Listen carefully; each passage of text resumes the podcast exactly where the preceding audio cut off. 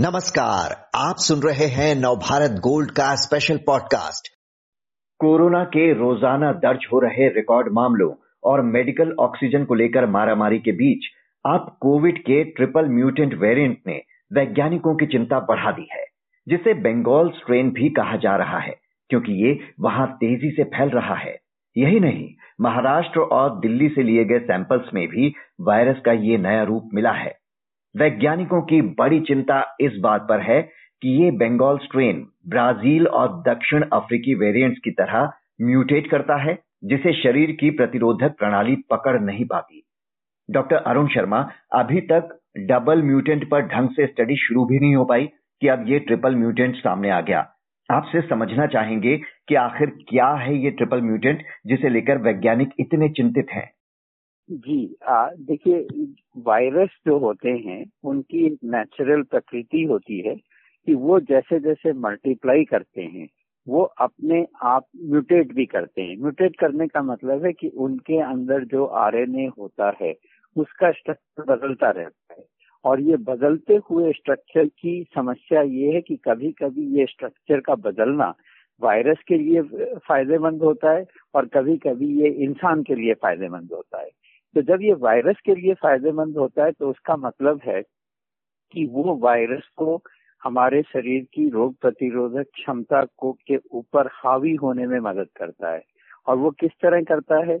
या तो वायरस का फैलना, यानी इन्फेक्टिविटी जो है, वो ज़्यादा हो जाती है, या वायरस से होने वाली बीमारी की जो सीवियरिटी है, वो बढ़ जाती है।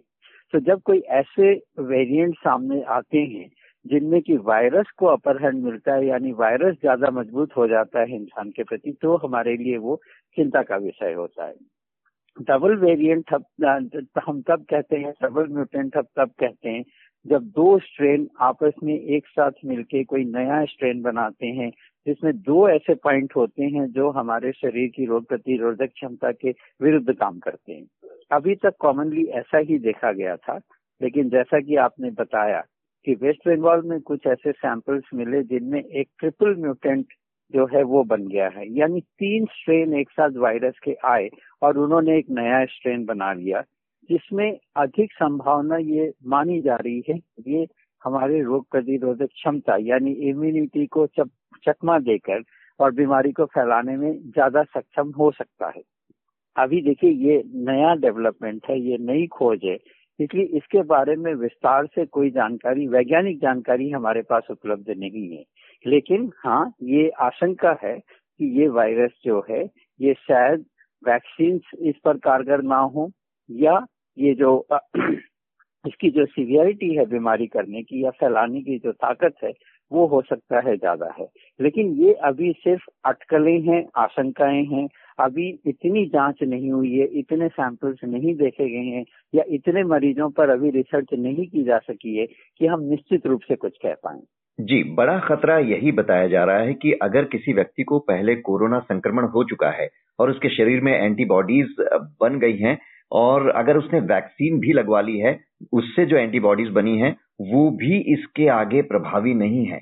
तो एंटीबॉडीज को चकमा देने वाले, तीन बार रूप बदलने वाले इस खतरनाक वायरस से लड़ने के लिए सबसे कारगर हथियार या स्ट्रैटेजी क्या हो सकती है? जी, बिल्कुल। अब ऐसी स्थिति में अगर हम ये मान लें कि वैक्सीन काम नहीं आ रही है या समझिए कि हमारी एंटीबॉडीज जो हैं, वो उसको रोक नहीं पा रही हैं तो हम फिर से पहुँच जाएँगे अपने शुरुआती दिनों में। जब हमारे पास वैक्सीन नहीं थी, जब हमारे पास बीमारी की इतनी जानकारी नहीं थी कोविड नाइन्टीन की तो हमारे पास तीन ही हथियार थे। मास्क लगाएँ, दूरी बनाए रखें और अपने हाथों को साफ़ रखें। किसी भी रेस्पिरेटरी वायरस जो सांस के द्वारा संक्रमित होता है उस वायरस से अपने शरीर को बचाने के ये सबसे कारगर उपाय हैं, जब और उपाय उपलब्ध नहीं होते हैं। इसलिए मैं चाहूँगा कि ये आपके माध्यम से श्रोताओं तक ये बात पहुँचे कि हमारे लिए मास्क लगा के रहना और वो भी सही ढंग से मास्क लगाना, मुँह और नाक को ढक के मास्क लगाना और सही प्रकार का मास्क का उपयोग करना। बार बार हाथ धोते रहना और उचित दूरी यानी दो गज की दूरी, छह फीट की दूरी बनाए रखना, ये तीनों चीज़ें हमारे लिए सबसे कारगर सिद्ध होंगी इस वायरस के नए म्यूटेंट से भी लड़ने के लिए। जब तक इस नए वेरिएंट के अगेंस्ट में हमें कोई वैक्सीन ना मिल जाए या हमारी रोग प्रतिरोधक क्षमता उस हिसाब से अपने आप को ना मॉडिफाई कर दे। यानी आपको लगता है कि लगातार रूप बदलने वाले इस वायरस पर अभी जो वैक्सीन मौजूद हैं दुनिया भर में, वे प्रभावी हो पाएँगी या अब वैक्सीन पर भी नए सिरे से काम करना होगा? देखिए, ये निरंतर ये एक निरंतर प्रक्रिया है। नए नए वेरिएंट आते हैं। जैसे ही वैज्ञानिकों को पता चलता है कि एक ऐसा वेरिएंट आया, ऐसा म्यूटेंट आया, जो अभी जो हमारे पास वैक्सीन उपलब्ध हैं वो उस पर कारगर नहीं होती तो तुरंत काम शुरू हो जाता है कि ऐसी अब नई वैक्सीन डेवलप की जाए जो इस नए म्यूटेंट के ऊपर काम कर सके। तो ये कंटिन्यूस प्रोसेस है। ये बीमारी देखिए महामारी है सारे विश्व में फैली हुई है। इसलिए सारे विश्व में इस पर लगातार खोज जारी रहती है। और जब भी कोई ऐसा नया संकट आता है तुरंत वैज्ञानिक जुट जाते हैं उसके उसको प्र, उसके प्रभाव को समाप्त करने पे या उसको विजय पाने में। तो कंटिन्यूस प्रोसेस ये चलता रहता है। अगर हमारे देश में डबल और ट्रिपल म्यूटेंट वेरिएंट मिल गए हैं तो क्या जीनोम सीक्वेंसिंग पर रिसर्च पर और तेज़ी से काम करने की ज़रूरत है? बिल्कुल। पहले जितना काम हो रहा था उससे ज़्यादा बढ़ाया गया है और जब इस तरह से म्यूटेंट आते हैं और जो हानिकारक होते हैं तो डेफिनेटली जेनोम सीक्वेंसिंग पर और ज़्यादा ध्यान देने की ज़रूरत है और ज़्यादा काम करने की ज़रूरत है। बिल्कुल। डॉक्टर शर्मा अभी तो ये डबल और ट्रिपल म्यूटेंट ने ही हमारी नींद उड़ा दी है।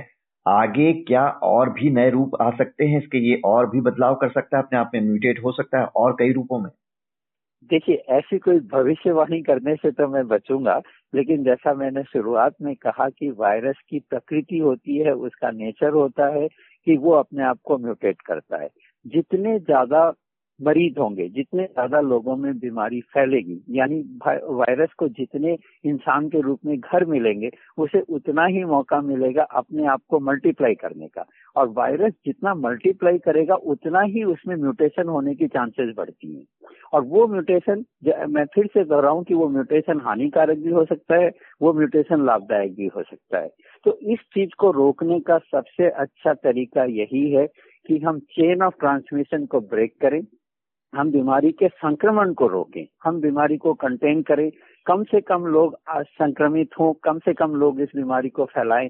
ये जो बुनियादी चीज़ें हमें करनी है, ये करते रहे। नंबर ऑफ़ केसेस कम हो तो शायद म्यूटेशंस भी कम होंगे और अल्टीमेटली हम इस पर विजय पा पाए, पा सकेंगे। हर बीमारी से लड़ने के लिए हमारे शरीर में रोग प्रतिरोधक क्षमता होती है, लेकिन अब ऐसा लग रहा है कि इम्यून सर्विलांस सिस्टम इसे पकड़ ही नहीं पा रहा जो अब तक की जाँच, हालाँकि कोई पुख्ता जाँच नहीं आई है सामने, लेकिन जो अब तक की जाँच आई है, ये कितनी चिंता की बात है। हाँ देखिए, अभी बहुत बहुत अर्ली है इस बारे में ये कहना कि हम पकड़ नहीं पाए हैं या जान नहीं पाए हैं। निरंतर प्रयास जारी है और हो सकता है कि कोविड अगले 24 या 48 घंटे में हमारे पास ये खुशखबरी भी आ जाए कि हमें इसका निदान मिल गया है या उसके उसके लिए जो वैक्सीन बनानी है, वैक्सीन वेरिएंट है या कोई एक ऐसी वैक्सीन है जो उसके अगेंस्ट में कारगर कारगर भी साबित हो सकती है। जी। डॉक्टर अरुण शर्मा, हमसे बात करने के लिए आपका शुक्रिया।